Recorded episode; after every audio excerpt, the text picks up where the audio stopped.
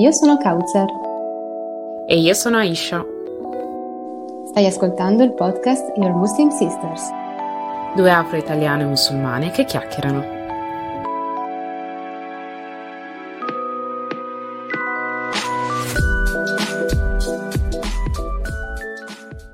Salam. Salam alaikum. Wa rahmatullahi wa barakatuh. Oh mio Dio, ragazzi. Oh, scusa. Speriamo stati tutti bene, ragazzi. E praticamente da tanto che non stiamo registrando un podcast, quindi sarà abbastanza cringe e, e weird, però speriamo che comunque vi piacerà il contenuto che oggi abbiamo deciso di presentarvi. Abbiamo con noi due ospiti che ora vi presentiamo. Esatto, sono Sara e, e Hiba. Salam alaikum ragazze. Alaikum salam. Come state? Tutto bene? Alhamdulillah, tutto bene. Voi invece? Alhamdulillah, alhamdulillah. Oggi è una giornata, c'è una giornata bella, bella calda. Sì, soleggiata, con anche vento.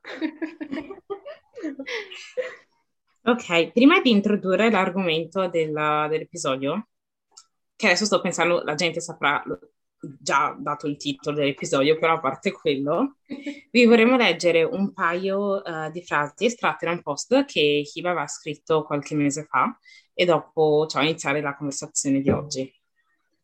Quindi, vi diranno che con il velo non potete lavorare, o non ve lo diranno, ma voi partirete da questo presupposto che sentite dire e non vorrete metterlo o lo toglierete, seppur adesso siete affezionate. Vi diranno che, sare- che verrete sottovalutate, non avrete ruoli importanti e il vostro velo è uno scacciaclinti, vi nasconderanno in un angolino. Dopo questa frase veramente molto importante che fa anche, fa anche pensare, come potete capire l'argomento di oggi eh, consiste appunto nel chiacchierare, nel parlare di lavoro e di, e di donne con il hijab, quindi donne musulmane con il velo che cercano appunto lavoro. E quindi per questo abbiamo pensato di fare la chiacchierata appunto con Hiba e Sara e per sentire anche le loro esperienze che sono appunto diverse però molto diciamo importanti. E quindi ragazze, a voi la parola se volete appunto presentarvi e farci sapere che- chi siete, cosa fate, dove lavorate. Grazie mille. Eh, lascio la parola a Sara per prima. Ecco, così devo rompere io il ghiaccio.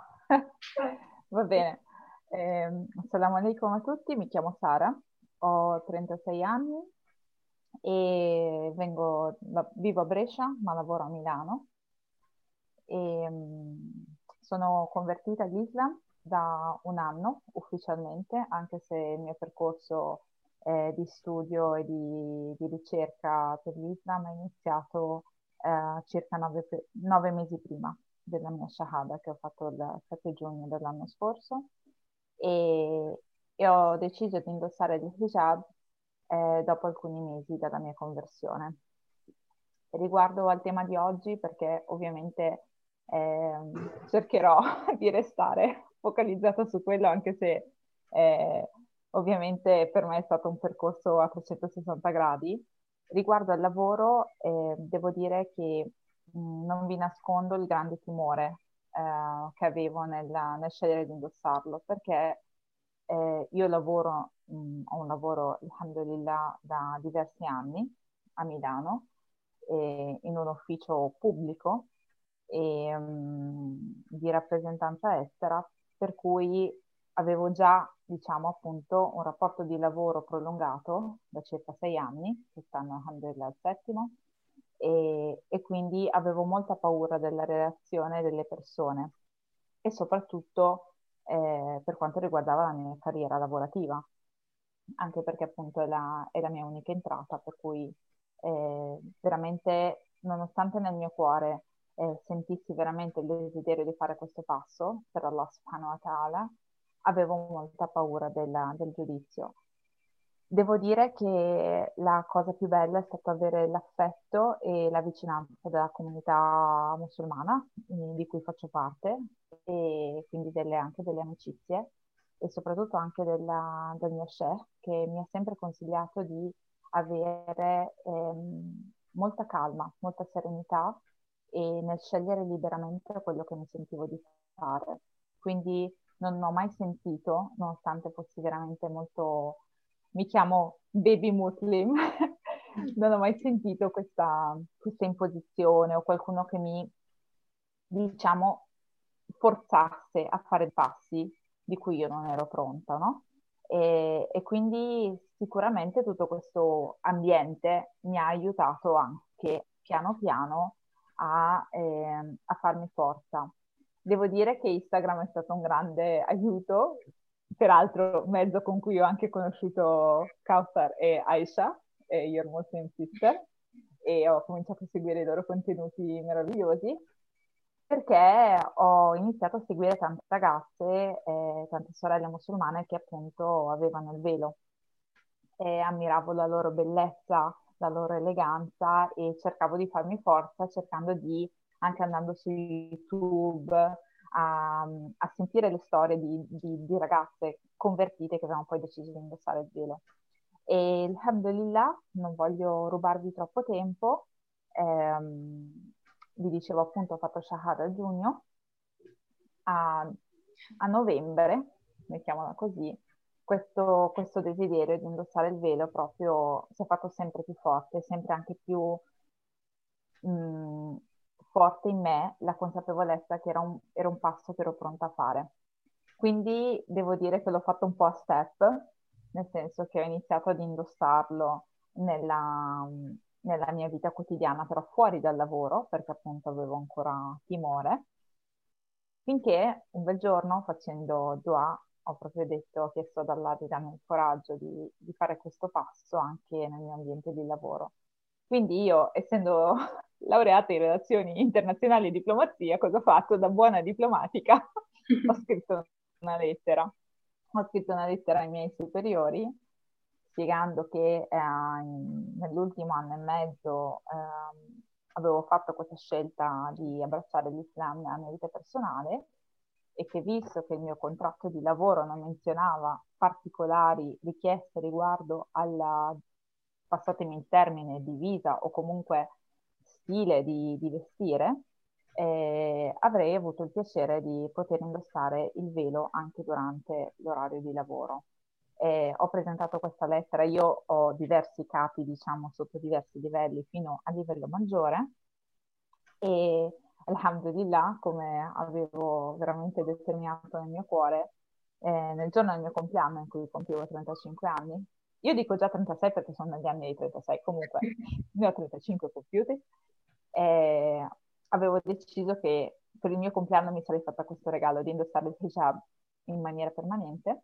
Presento questa lettera ai miei capi, ovviamente facendo molta dua, veramente chiedendo coraggio da Subhanahu Ta'ala e alhamdulillah la reazione è stata, è stata bellissima. Eh, tanto è che pochi giorni dopo, appunto, in cui avevo portato una torta, un piccolo dolce per festeggiare il mio compleanno, uno dei miei titolari mi ha regalato appunto un velo. È inutile dirvi che questo gesto mi ha commosso tantissimo. E, e devo dire che tante delle paure che avevo erano veramente paure dentro me stessa, perché al di là dell'iniziale momento, magari di sorpresa, soprattutto per, per, i fornitori o per le persone che mi conoscevano nel contesto lavorativo da diversi anni, nessuno mi ha trattato male, cioè non ho avuto, alhamdulillah, dei, dei commenti negativi o, o, mi è stato tolto qualcosa in termini di apprezzamento del mio lavoro. Per cui sono, sentendo che tante volte è molto difficile per le sorelle musulmane col hijab trovare lavoro, avere un rispetto, eccetera, eh, ci tenevo tanto a, a, condividere questa storia perché credo che sia anche bello eh, sapere che in questo mondo che a volte sembra veramente così brutto, così difficile, ci sono anche delle cose molto belle e che Allah subhanahu wa veramente può facilitarci le cose. E quindi questa è un po' la, la mia storia. Eh, quindi da allora, alhamdulillah, porto il velo ehm, continuamente anche sul posto di lavoro. Tante le colleghe, addirittura una mia collega cristiana mi ha chiesto ma io voglio imparare a mettere il velo come fai tu cioè, per me è stata veramente, alhamdulillah, una, un'esperienza molto positiva e che, e che Allah continui a, a regalarmi questa, questa protezione, questa facilitazione. Insomma. Inshallah. Amin, inshallah. Che bella storia, Sara, è veramente positiva e ci dà speranza. Kim, vorresti presentarti anche tu e raccontarci un po' di una tua esperienza? Sì, allora, assalamu alaikum, io mi chiamo Hiva, eh, ho 22 anni, studio giurisprudenza, cioè in realtà sto facendo, sto finendo adesso eh, la triennale di consulente del lavoro e delle relazioni aziendali e da settembre inizio la magistrale di giurisprudenza, inshallah. Ehm, prima di tutto ci tengo a ringraziarvi e dire mashallah, Sara, veramente eh, coraggiosa, bellissima storia e sei un esempio per tantissime ragazze perché mm, io stessa, cioè i miei primi lavori, il mio primo lavoro, diciamo, era un lavoro che non c'entrava niente né con un ufficio né con né inerente ai miei studi e comunque ero tutta in ansia perché stavo andando lì con il mio velo e non so come la prenderanno queste persone. Niente, quindi avevo tutta quell'ansia che alla fine mi sono resa conto che era qualcosa di assolutamente inutile, cioè un'ansia che parte solamente dal presupposto per sentito dire, sentire persone dire eh, ma con il velo, quel lavoro, magari non ti accettano, ti guardano male, ti mettono a disagio eh, e quindi te stessa ti senti a disagio anche se le persone magari non ti stanno guardando con, un, con degli occhi magari eh, negativi, ti stanno magari guardando anche con degli occhi positivi. E invece tu sei lì che dici perché questi mi stanno guardando? Ma proprio perché creiamo noi stessi quell'ansia, oppure ce la facciamo ehm, trasmettere da altre persone e in teoria non, non bisogna, perché mi sono proprio resa conto dal mio ultimo lavoro che c'è proprio in uno studio da contabile, consulente fiscale, eccetera, cioè proprio roba che c'entra con il mio ambito, che è totalmente il contrario. Io sono andata lì con l'intenzione di essere una tirocinante, una semplice tirocinante per ehm, completare la mia carriera universitaria, quindi era un tirocinio curriculare, e poi mi sono trovata davanti a questa proposta di contratto quando ho finito. Che dirvi, mm, cioè ero felice, ma soprattutto non me l'aspettavo perché in questo studio spesso sono entrate persone che eh, mi hanno vista con diversi occhi, perché sapete con il Covid ultimamente, cioè tu entri nel tuo studio, prima di tutto cosa fai? Pulisci la scrivania, disinfetti e poi quando esci stessa identica cosa. A me è capitato che spesso sono entrate persone proprio nel momento in cui io stavo pulendo, stavo pulendo queste scrivanie e quindi eh, dicono, e dov'è la responsabile? Mm. E in quel momento io sono lì e dico, ah, potete parlare con me? E loro dicono, no, no, ma lei non è una donna delle pulizie. E io dico, no, io sono una dipendente. Poi tu vedi che questi sono tipo stupiti. E cioè non ha senso essere né stupiti né niente. E soprattutto la mia responsabile spesso ha visto questi atti davanti ai suoi occhi e ha iniziato a dire proprio, perché? Perché pensare che lei è una donna delle pulizie, anche se vi dico la verità, chiunque l'avrebbe pensato. cioè anche noi stessi se entriamo e vediamo una ragazza che pulisce, magari pensiamo, beh, questa è la donna delle pulizie, non, cioè, ci crea disagio prima di chiederle qualcosa, ci pensiamo due volte e chiediamo magari direttamente di parlare con la responsabile. Vabbè, fatto sta che ehm, le mie colleghe, la mia responsabile, tutte mi hanno ehm, fatto capire da sole che non c'era nessuna differenza tra noi due. Cioè, loro possono venire vestite in qualsiasi modo, come io posso venire vestita in qualsiasi modo, l'importante è proprio il lavoro che faccio e come mi relaziono con il cliente. E, è, e questa è la cosa più importante per tutti. Per qualsiasi lavoro e in qualsiasi lavoro questa è la cosa principale. Non importa se tu hai un velo di troppo, hai magari un vestito in meno, cioè bisogna sempre continuare a seguire un, um, un'etichetta lavorativa per rispetto del cliente, del posto di lavoro e tutto, ma una religione, anche per legge, bisogna anche questa sempre rispettarla. Non bisogna discriminare una persona per, eh, per la sua libertà religiosa in qualsiasi ambito lavorativo, tranne ovviamente in alcuni lavori come sappiamo, in cui ci sono proprio delle etichette rigide da seguire, dei, delle leggi precise da seguire, ma lì ci troviamo in altri casi in cui noi stesse non andiamo neanche incontro a questi lavori. Cioè, anche noi stesse penso che dobbiamo ehm, renderci conto, prima di accettare un lavoro, se le persone con le, qua- con le, quali noi stiamo andando a lavorare, a voler passare dalle 4 alle 8 ore al giorno, se sono persone con le quali noi vogliamo instaurare questo rapporto. Perché ehm, se tu noti che una persona ti tratta con una certa ignoranza, ti vede come una persona ehm, sbagliata solo perché hai un velo, tu a prescindere non riesci a lavorare con una persona del genere, ti senti male, cioè ti senti non al tuo posto, il lavoro ti causa stress, ti rende anche, ti fa sentire debole. E questa cosa qui noi la dobbiamo evitare in qualsiasi modo. Quindi se noi abbiamo anche quella possibilità di o cambiare il pensiero della persona, è meglio, ma oltretutto, cioè penso cosa più importante sia lavorare sul farci accettare, farci accettare così come siamo perché non serve neanche chissà quale, ehm, quale lavoro, quale sforzo per farsi accettare. Alla fine siamo in un lavoro, siamo tutti uguali e quello che dobbiamo fare è un'unica cosa, lavorare per il cliente, soddisfare le sue esigenze. E niente, io ho finito qua. Grazie per le parole. Eh, mh, quando hai detto che noi per prime avremmo identificato una persona col velo come ok, questa non lavora qui, come dipendente probabilmente la signora delle pulizie, mi ha fatto tornare in mente che uh, un paio d'anni fa ero in centro a Vicenza, Vicenza è una cittadina in Veneto, e eravamo da H&M, io e una mia amica, e ho visto una ragazza col velo che ci stava lavorando e io per prima mi sono messa a fissarla e dopo un attimo mi sono resa conto che la stavo fissando e cioè, mi era tristata un sacco la cosa, perché io per, prima ero, ma ti hanno presa? Perché io in primis non avrei mai applicato per un lavoro di questo tipo, perché mi sarei detta, sì, non ti prendono, perché non viene vista come bell'aspetto mettere il velo, così come non ho mai provato per un posto, non so, da cameriera o certi tipi di lavori, magari un front desk in cui vogliono bella presenza, o come ci raccontava Mohamed Attarchi, che è stato anche lui ospite del nostro podcast, ha detto che lui stava uh, si era candidato per un lavoro da front desk tipo reception e gli hanno detto che a Retondo non ti prendiamo perché sei un ragazzo e stiamo cercando una ragazza carina di bella presenza in modo tale che la prima cosa che ve- la prima persona che vedi appena entri nell'edificio è una ragazza carina. E quindi lui ha chiesto ma prenderesti una ragazza col velo e la persona che stava facendo uh, l'interview, l'intervista gli ha proprio detto il colloquio gli fa no, non la prenderemo. Cioè dicendocela franca tra di noi.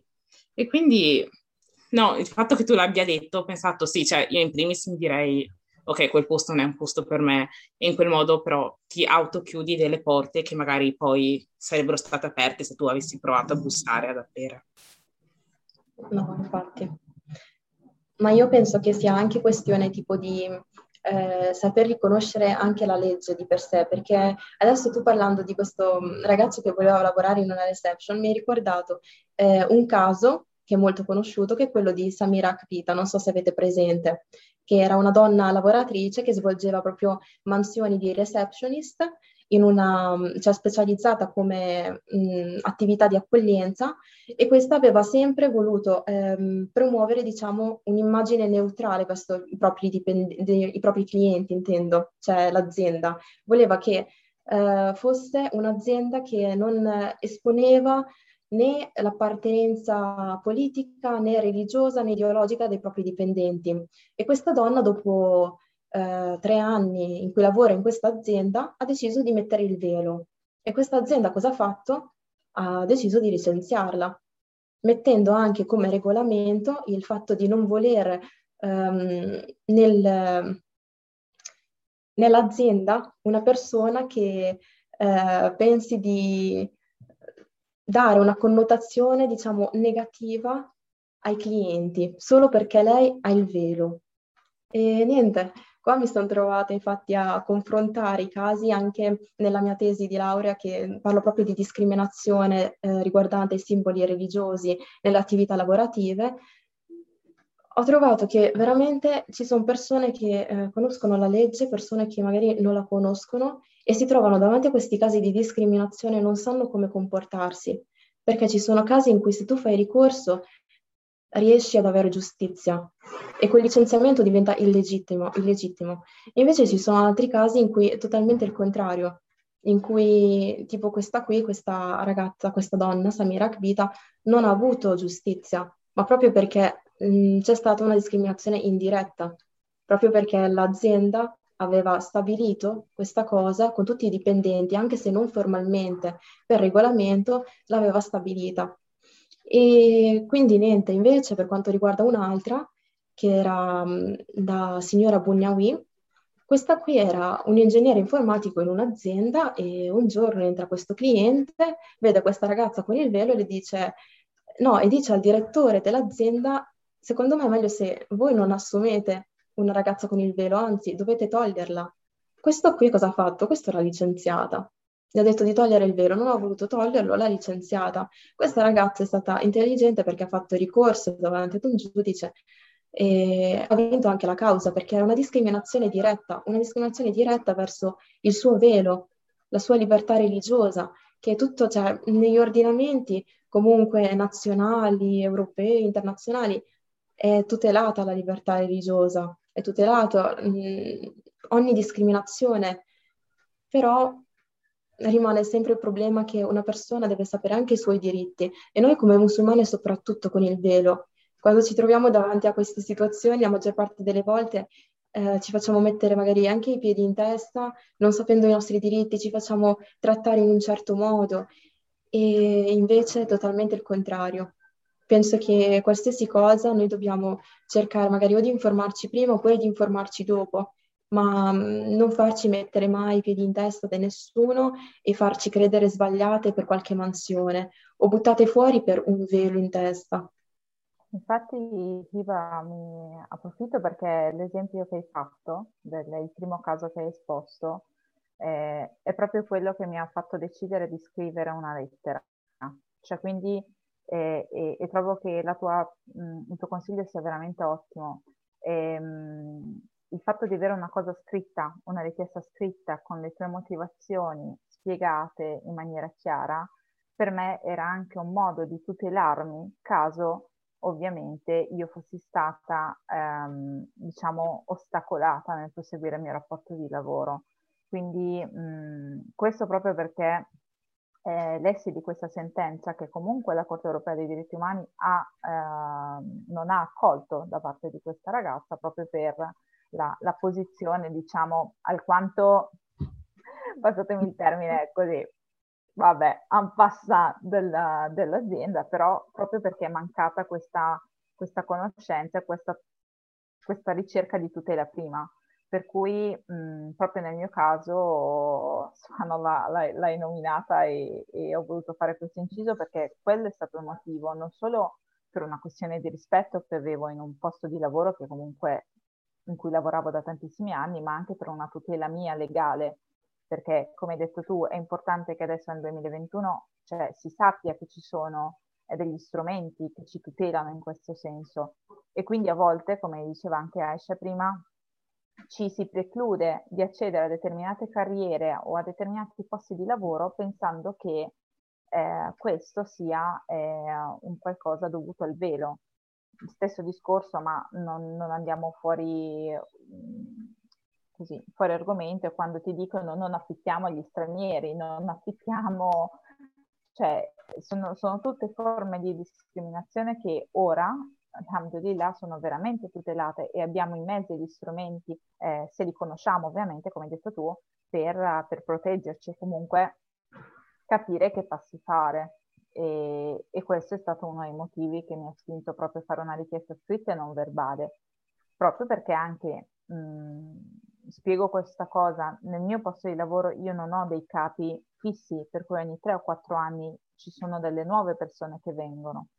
Quindi io avendo un'autorizzazione scritta, io so che anche se un domani dovesse arrivare una persona che non accetta il mio velo, mh, per le sue motivazioni personali, da un punto di vista contrattuale io sono tutelata perché ho fatto una richiesta scritta e mi è stata data senza limiti di tempo.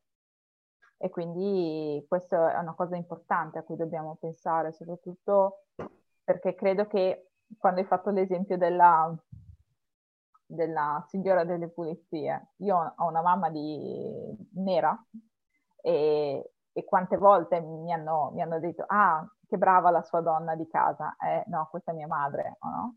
Perché stava studiando, perché stavamo ripassando insieme inglese, eccetera. E, um, veramente, forse in qualche generazione fa non avevamo ragazze, donne musulmane che avevano anche una formazione accademica, cioè, mh, mashallah, veramente ho incontrato tantissime, anche Kautar Aisha, cioè tutte persone che si impegnano anche all'università, cioè cercano veramente di avere un'educazione anche di un certo livello ed è brutto eh, vedere che poi questi sforzi non vengano riconosciuti nel mondo del lavoro. Eh, è importante quindi veramente conoscere, avere, capire che vale secondo me per, per, anche un po' scardinare questi meccanismi. Ok, la donna musulmana è solo pulizie, solo... cioè no, ci sono ingegneri informatici, ci sono persone straordinarie, politiche, donne che lavorano in politica. Eh, mi viene in mente insomma Abdul Kader nel comune di Milano, cioè per me è una donna che stimo e il libro che mi ha fatto proprio così mi ha dato un sacco di forza quello che abbiamo in testa, scritto da lei, mi ha proprio dato una forza incredibile per fare questo passo, no? di, di, di fare questa richiesta sul lavoro. Riguardo quello che stava... Oh, scusa, causa di dire cosa? Pure, no, no, vai pure. allora, riguardo a quello che diceva Hiva, mi sono venuti prima di tutto i flashback di guerra riguardo al concetto di vogliamo dare un'immagine uh, neutra all'esterno. Mi è venuto in mente il concetto di laicité in Francia, l'islamofobia, in tutti dei flashback di guerra, però a parte quello... Um, mi piacerebbe dopo il uh, break dell'episodio che condividessimo due episo- altri due episodi recenti che um, riprendono il tema che sta dicendo Hiva del fatto di non conoscere i propri diritti o il fatto di essere licenziati per proprio, il proprio velo.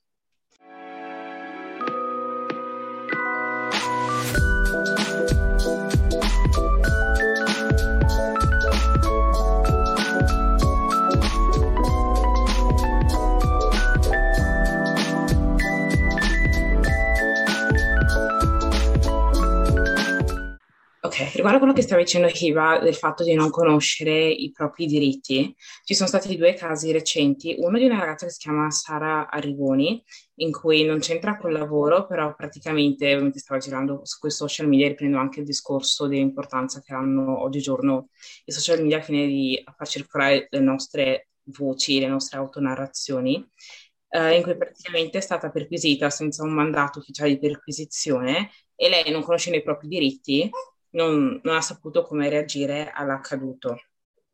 Certo. un altro caso è quello di Sara El Taras, che anche questo è recente e spero di non sbagliare col titolo, ma lei è una nutrizionista e praticamente era stata assunta in questa palestra, lei si è presentata a lavorare e lei è comunque un influencer, quindi se vai a vedere sui social media alvede tutte le sue foto, no, non è qualcosa che qualcuno non si aspetti. E lei quindi si è presentata il primo giorno di lavoro, ha iniziato a lavorare, dopo un paio d'ore è arrivato questo manager e le fa, ma noi pensavamo che ti stessi tolta il velo, lei no, cioè nel senso non ne abbiamo discusso perché mai avrei dovuto presentarmi senza velo e quindi questo manager è andato a parlare con un altro superiore e nel giro di poco le hanno detto guarda abbiamo già trovato qualcun altro per il posto, scusaci.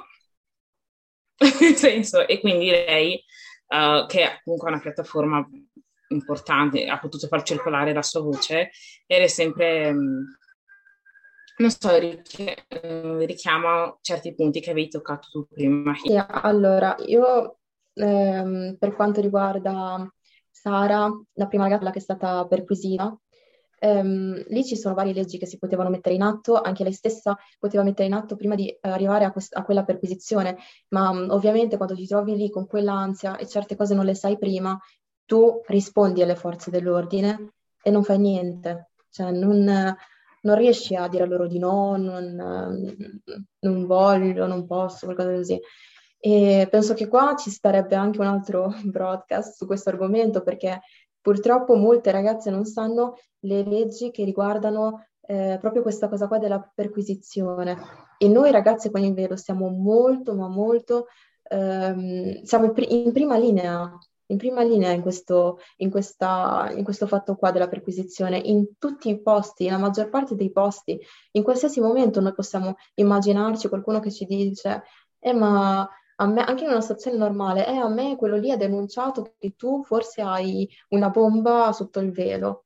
Noi lì cosa possiamo fare? Qua ci sono leggi che ci tutelano, ci sono leggi che non ci tutelano e quindi eh, qua ci starebbe anche farne magari tutta un'altra argomentazione. Per quanto riguarda invece Sara e la trust, eh, lei si è trovata davanti ad una situazione in cui non ha, potuto, non ha potuto tutelarsi perché adesso io non ricordo cosa avete detto, se lei aveva già il contratto oppure non aveva ancora il contratto.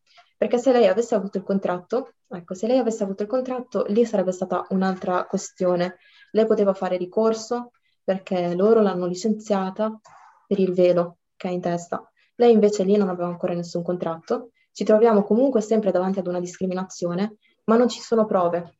Non ci sono prove e poi eh, la, l'azienda stessa, che se non sbaglio qua era una palestra, non ricordo, ecco, eh, potrebbe dirne altre, potrebbe dire che non ha superato il test, non è piaciuta per altri motivi, quindi è sempre importante avere dei testimoni, ma poi soprattutto ci sono delle regole precise che dovrebbe sapere qualsiasi ragazza, secondo me.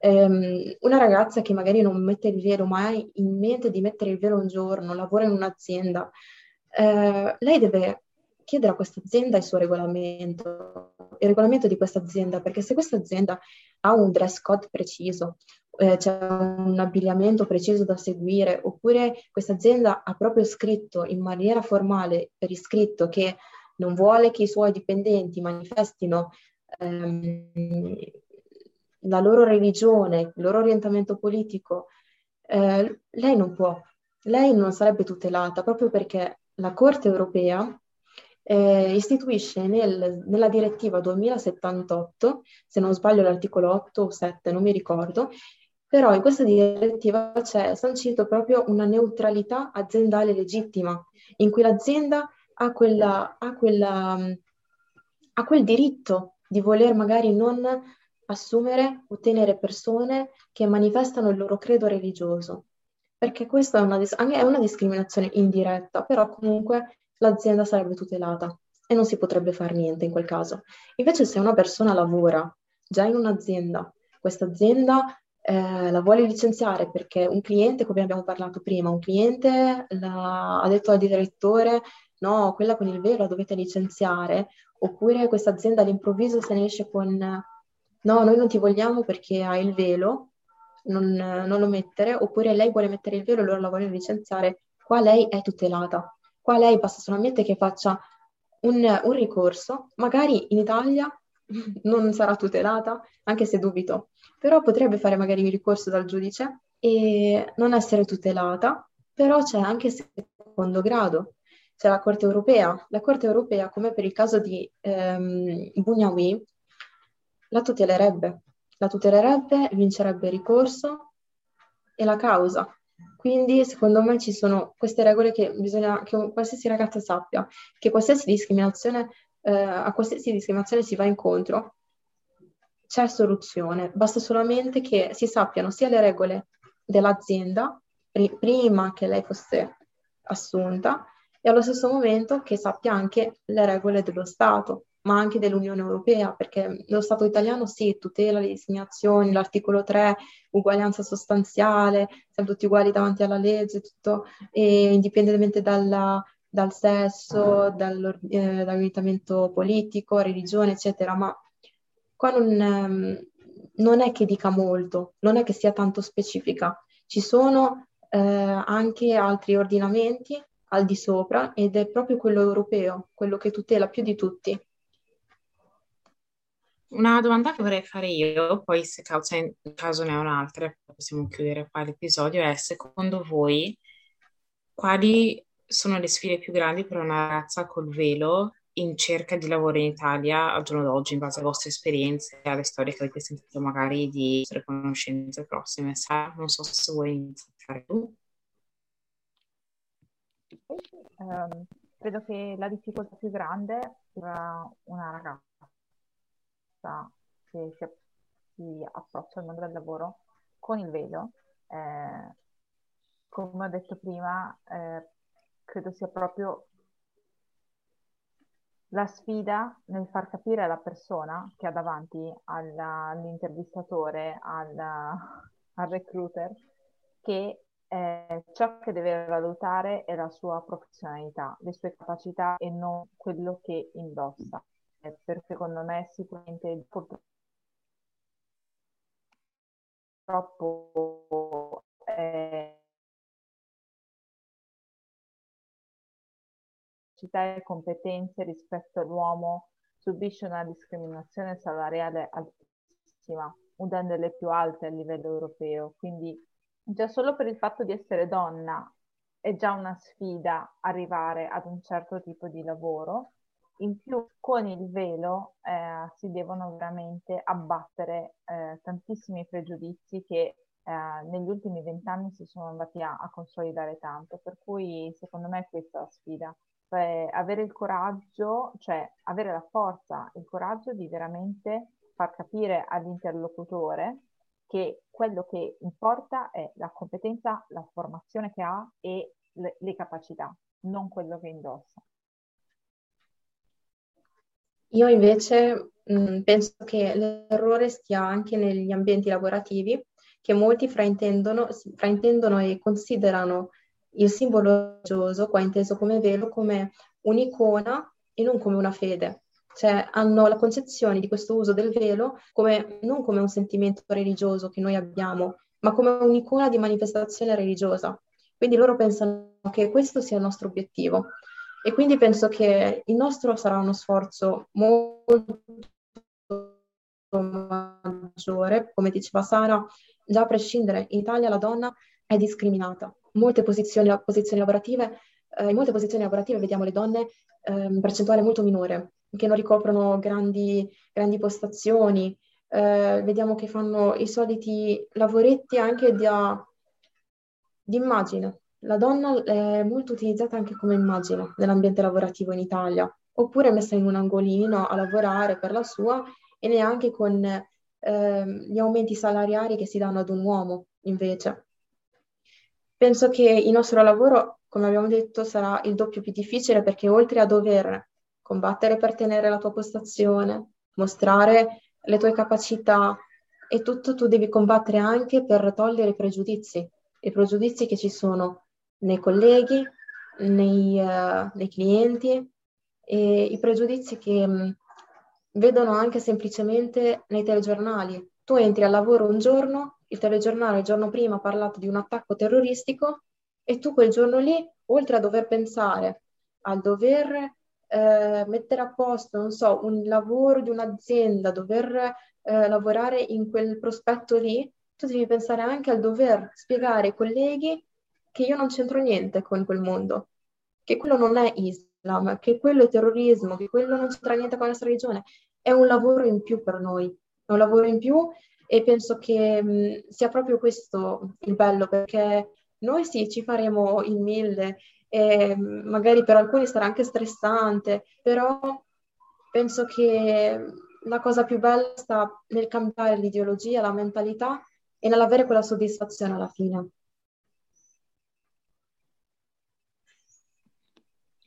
Mi ritengo soddisfatta dalle risposte che mi avete dato. a parte gli scherzi dalle grazie, grazie. grazie mille, sono veramente delle, delle, risposte che cioè, ti incentivano anche, insomma, la, magari a lavorare sulla propria persona e quindi, diciamo, avere quella forza in più, ecco, magari per chi ascolta. Grazie mille ragazze, siete, è stato veramente un onore parlare con voi, chiacchierare con voi, è stata una chiacchierata molto interessante e proficua, ci è piaciuto molto parlare con voi e, e conoscervi. Quindi grazie, grazie mille per aver accettato l'invito e per aver condiviso con noi e con gli ascoltatori le, le vostre storie, la vostra esperienza. Insight. Grazie mille a voi, grazie mille a voi a questa occasione che ci avete dato di poter eh, parlare, esprimerci così anche in maniera assolutamente naturale, senza aver preparato copioni né niente e mh, mm, penso che sia veramente buonissima e bellissima questa iniziativa e questi podcast, questi video che si faranno e inshallah anche per altri, eh, completa disponibilità. Grazie. Grazie, grazie Kautar, grazie Aisha. Veramente è un onore e come vi ho già detto svariate volte spero che proprio, anzi ne sono, ne sono veramente sicura, eh, inshallah, che quello che state facendo, il vostro lavoro tramite la pagina, i vostri social, il vostro podcast sia veramente fondamentale per, per un cambiamento. Quindi continuate così, non, non mollate. Assolutamente. Detto questo, alla gente che segue la pagina, stiamo lavorando ai nuovi contenuti. Stiamo lavorando.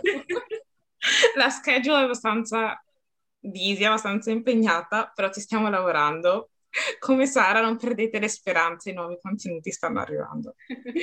Va bene. Grazie mille ancora Sara e grazie mille ancora Hiba, veramente. Grazie a voi. Grazie a voi. Ciao. Ciao. Ciao, ciao. ciao. Ma di cosa abbiamo parlato noi durante il break? Degli spunti molto interessanti, cioè innanzitutto subito dal punto di vista delle donne musulmane avere consapevolezza, cioè nel senso che io metto il velo, il hijab e ne sono consapevole, non è una decisione tipo eh, debole che quindi eh, rischia di essere influenzata dal, dal, pensiero degli altri, dal comportamento degli altri, quindi nonostante appunto la, non so, la, le azioni avverse delle persone, questo non mi tocca nel mio, nel mio, interno perché io ho preso questa decisione appunto in maniera consapevole. E poi anche molto importante quello che, detto, che avete detto, appunto di essere a conoscenza anche dei propri diritti, perché appunto abbiamo, alhamdulillah, una bellissima Costituzione che tutela tutte eh, le libertà eh, religiose e quindi eh, quando si subiscono appunto queste discriminazioni è importante, come hai detto anche te, Hiba, fare, fare ricorso, e, almeno appunto per non restare senza... Non, diciamo, senza aver niente in mano, per dire tra virgolette, ecco. E, ehm, cosa volevo dirvi? Eh, non mi ricordo più, ragazzi, mi, mi è passato. Ah, poi c'è anche da dire che a volte la Costituzione non ci tutela abbastanza, la, la, nostra nazione non ci tutela abbastanza, ma ci sono proprio altri gradi di giudizio e sono questi quelli che fanno eh, il lavoro grande. Perché tipo anche questi due casi di cui abbiamo parlato prima, Akvita e Bugnawi, ehm, Bugnawi è stata aiutata dalla Corte, cioè è andata oltre al grado di giudizio della corte belga o francese, non mi ricordo adesso bene, però eh, ha avuto giustizia dalla corte europea, proprio perché è stata la corte europea a dire no, cioè voi fate parte dei paesi firmatari dei diritti eh, fondamentali dell'uomo, avete, siete, fate parte della CEDU, cioè mh, non potete andare a, a togliere questo diritto a questa ragazza perché un cliente non, non, gli piace con il suo velo. È una discriminazione proprio diretta, perché se si trovasse un'altra persona al suo posto in una situazione analoga non avrebbe avuto questa, questo trattamento.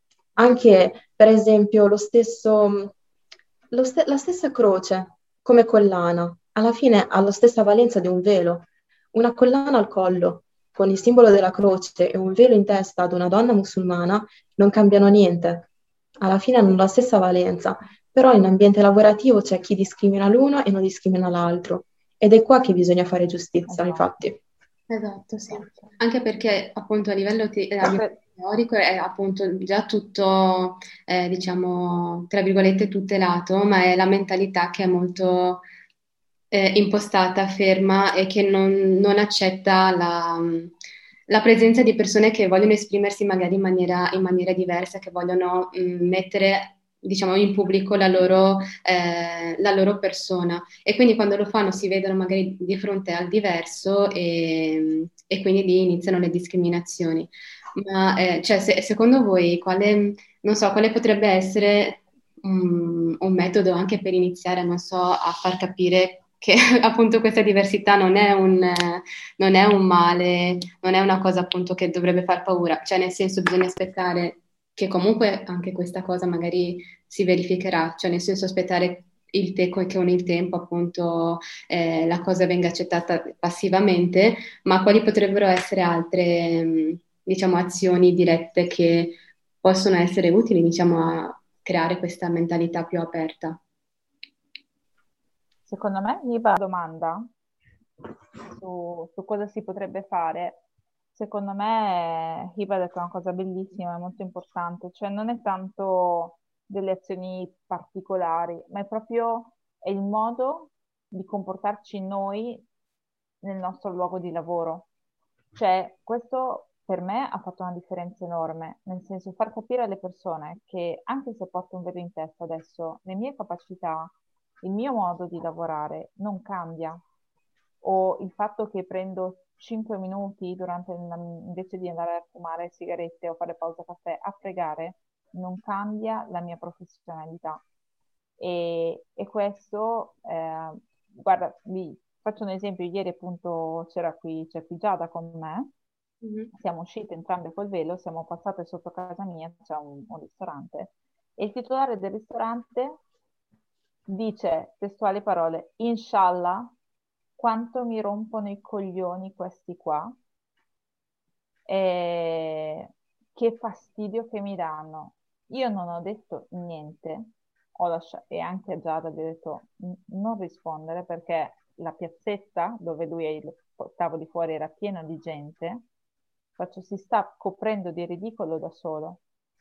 Cioè, noi siamo qui, stiamo passeggiando, non, non mi interessa, non, non, quindi secondo me è proprio, eh, ovviamente questo non è un caso nel, nel luogo di lavoro, ma è proprio il nostro comportamento, è come reagiamo alle situazioni e per quanto mi riguarda, come diceva Hiba, è proprio la mia professionalità, cioè essere valutata per la mia professionalità. E se io riesco a far capire alle persone che la mia professionalità non dipende da ciò che indosso, veramente credo che abbiamo fatto bene e allo stesso tempo proprio avere questa fiducia in noi stesse, di dire io ho le mie competenze, ho studiato, ho l'esperienza e quindi il luogo in cui sono me lo sono meritato.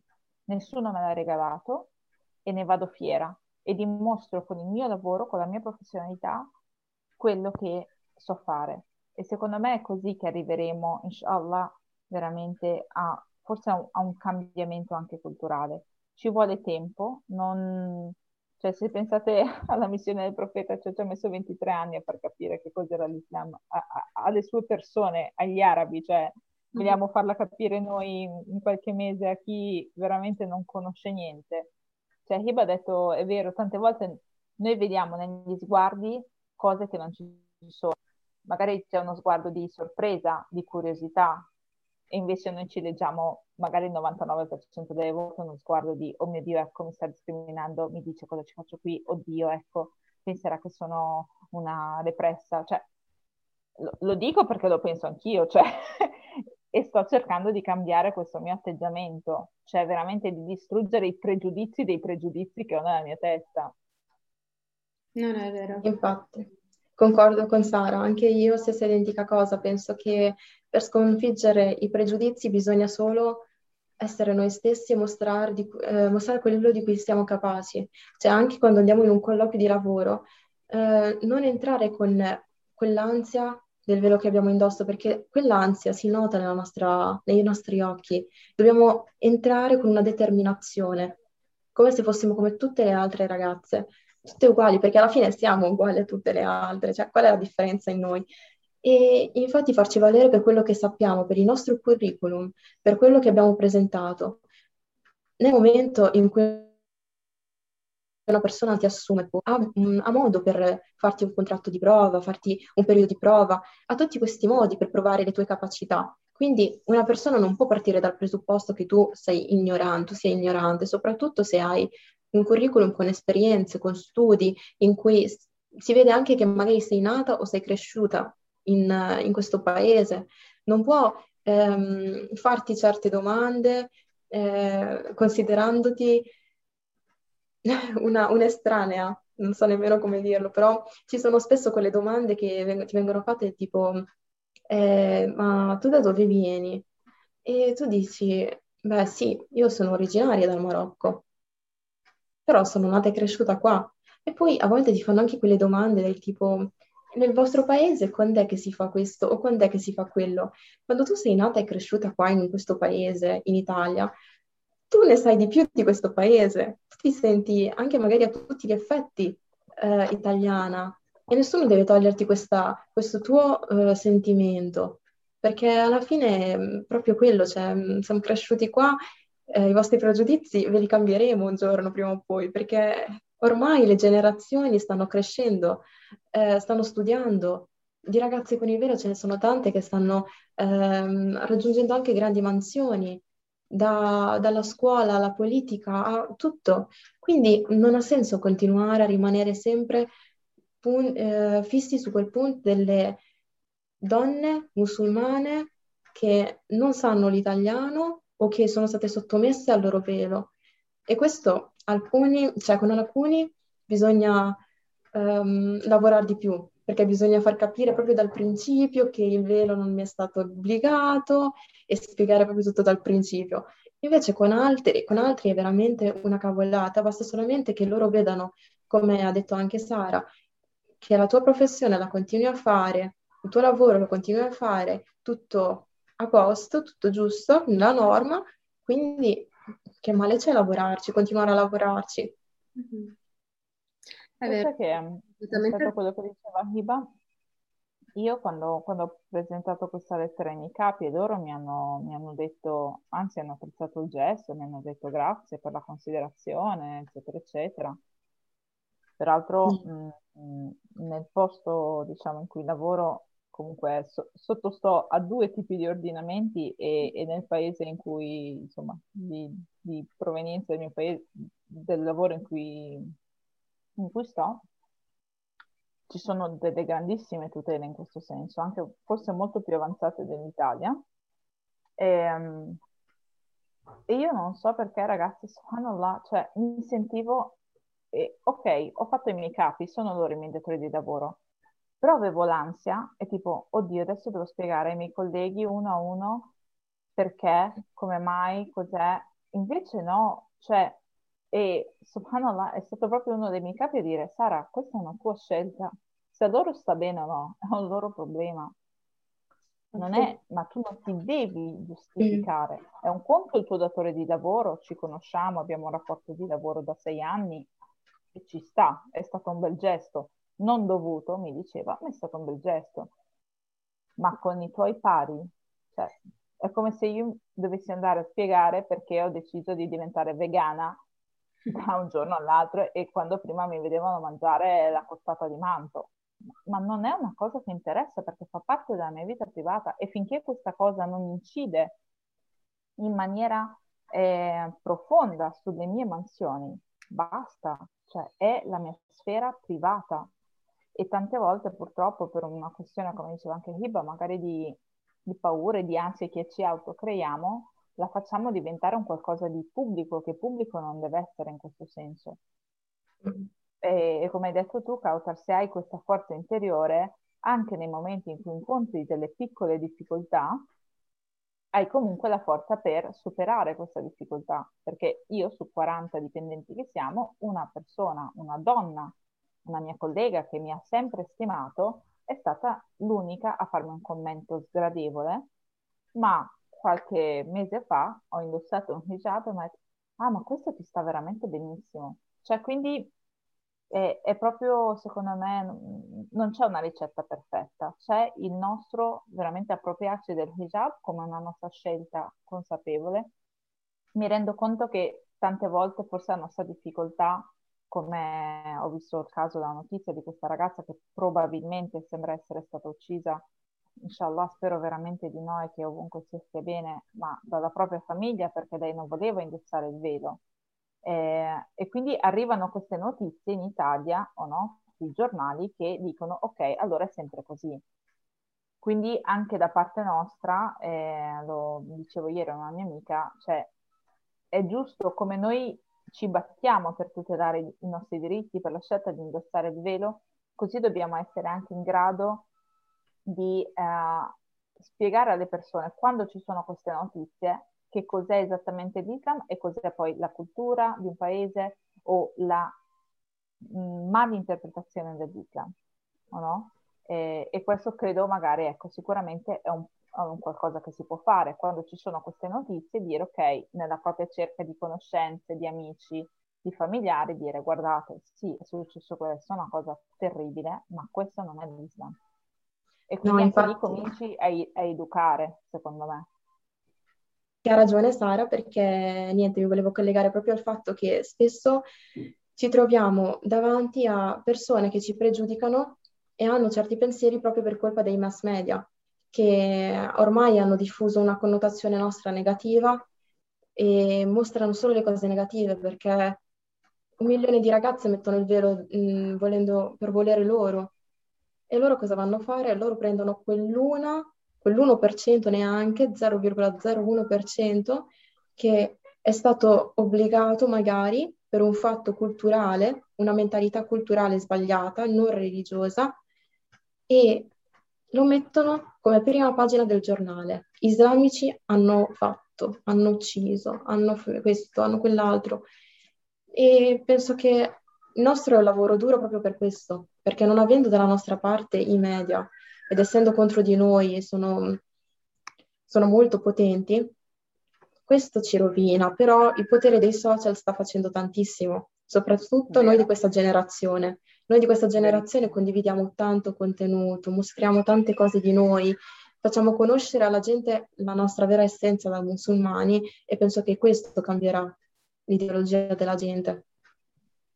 Ti raccontava... Oh, scusa, Cauza, vai.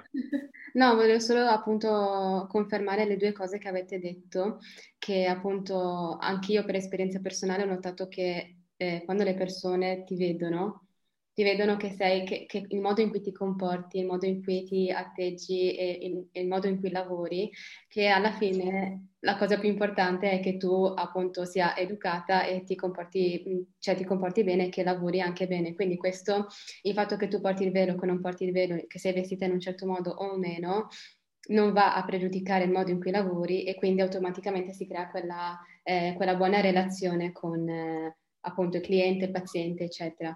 E, e, quindi appunto partendo da noi stessi anche, come hai detto anche, anche ora tu Hiba, eh, l'importanza mediatica perché sappiamo quanto eh, c'è questa generalizzazione nei confronti di una comunità eh, minoritaria e quando appunto, si, quando, quando appunto si verifica un evento che viene appunto esteso a tutta la, a questa comunità quando in realtà un evento non rappresenta il, il totale. E, e quindi l'altro aspetto importante è proprio appunto, come hai detto, quello del, eh, del, del comunicare appunto sempre a livello sociale di, dei social, quindi Instagram e altri social, eh, la vera appunto, il, il, vero Islam, il vero musulmano e la musulmana. Quindi questi due aspetti sono proprio, proprio importanti che richiedono anche molto studio, buon comportamento e tutta una serie di, di varie attività. Ecco. Soprattutto un'altra cosa volevo aggiungere, che ho sentito prima Sara che ha raccontato di quel fatto che le è successo ieri, ehm, di questo ristoratore qua. Ecco, io vi dico, cioè io mh, ho fatto l'attivista politica per un po' di anni prima del Covid e quindi partecipavo sempre a questi banchetti, stavo sempre in questi banchetti e avevo a che fare con tanta gente che comunque vedendoti dietro ad un banchetto di attivismo pali- politico dice eh, ma quella sa l'italiano? Oppure spesso ti passano vicino e dicono eh, ma questo partito gli mancavano solo gli islamisti dentro, cioè proprio mh, mm, ne dicono di tutti i tipi, dicono, cioè, ci sono quelli che proprio ti offendono forte. E niente, io ho cercato sempre di parlare soprattutto con queste persone, perché non bisogna attaccarle. Ci sono persone che eh, quando uno risponde all'attacco attaccando, ma con queste persone invece è totalmente il contrario, con queste persone bisogna parlare e cambiare la loro mentalità, almeno provarci, ci sono quelle che sono proprio ottude, però bisogna anche provarci e vedere, fare capire a questa persona cos'è che hai contro di me, cos'è che ho fatto e mostrare a questa persona che io sono come lei e che sto facendo un lavoro che potrebbe fare chiunque al mio posto e io lo faccio con buona fede, con buona fede e non è, e loro sapete qual è il problema? Che mh, mm, vedono il nostro, mm, la nostra ehm, religione, cioè nostra, eh, il nostro esserci nella comunità e lavorare nella comunità proprio attivamente, la vedono come una voglia di cercare di convertirli tutti all'Islam. Ma noi non abbiamo questo, noi non abbiamo questo obiettivo. Il nostro diciamo obiettivo è quello missione, di... Questa cioè, missione loro segreta. pensano che questa sia la nostra missione segreta, che noi ci facciamo non so quali cavò in cui ne parliamo e nelle moschee scogitiamo, ma ragazzi, cioè, non siamo questi. Noi vogliamo solamente interagire in una comunità, metterci in mezzo proprio per mostrare che noi siamo capaci e noi vogliamo lavorare e i nostri obiettivi sono comuni. I diritti per i quali voi state lavorando e state combattendo, anche noi stiamo, stiamo lavorando per quelli, stiamo combattendo per quelli. I nostri pensieri sono gli stessi.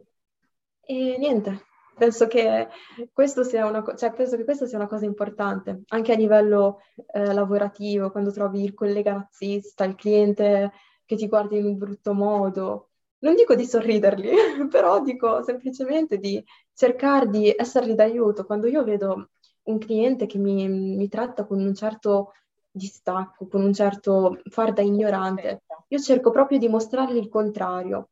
E anche a lavoro mi hanno aiutato questo, in questo, perché la mia responsabile stessa, spesso sono arrivati dei clienti che hanno voluto parlare direttamente con lei e non hanno voluto parlare con me, seppur io sono rimasta lì a dire loro guardate, ci sono io, posso aiutarvi visto che lei ha il telefono. E loro continuavano, no, no, aspettiamo che lei finisca, perché avevano paura che magari io sbagliassi.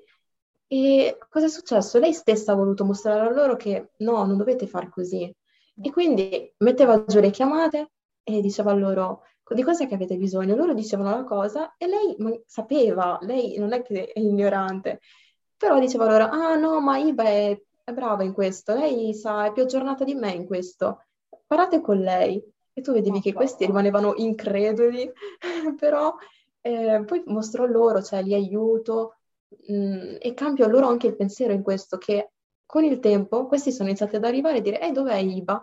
Proprio con il sorriso, cioè proprio, mh, mm, ed penso che sia questo il nostro lavoro, quello di mostrare alla gente che siamo capaci, anche se noi non dobbiamo farlo in teoria, perché noi dobbiamo essere come tutti gli altri, lavorare, essere lì, non dove fare chissà quale sforzo. Però purtroppo, come abbiamo detto, eh, abbiamo più connotazione negativa che positiva per colpa dei media e penso che mh, bisogna fare uno sforzo in più, però non è che richieda chissà che cosa.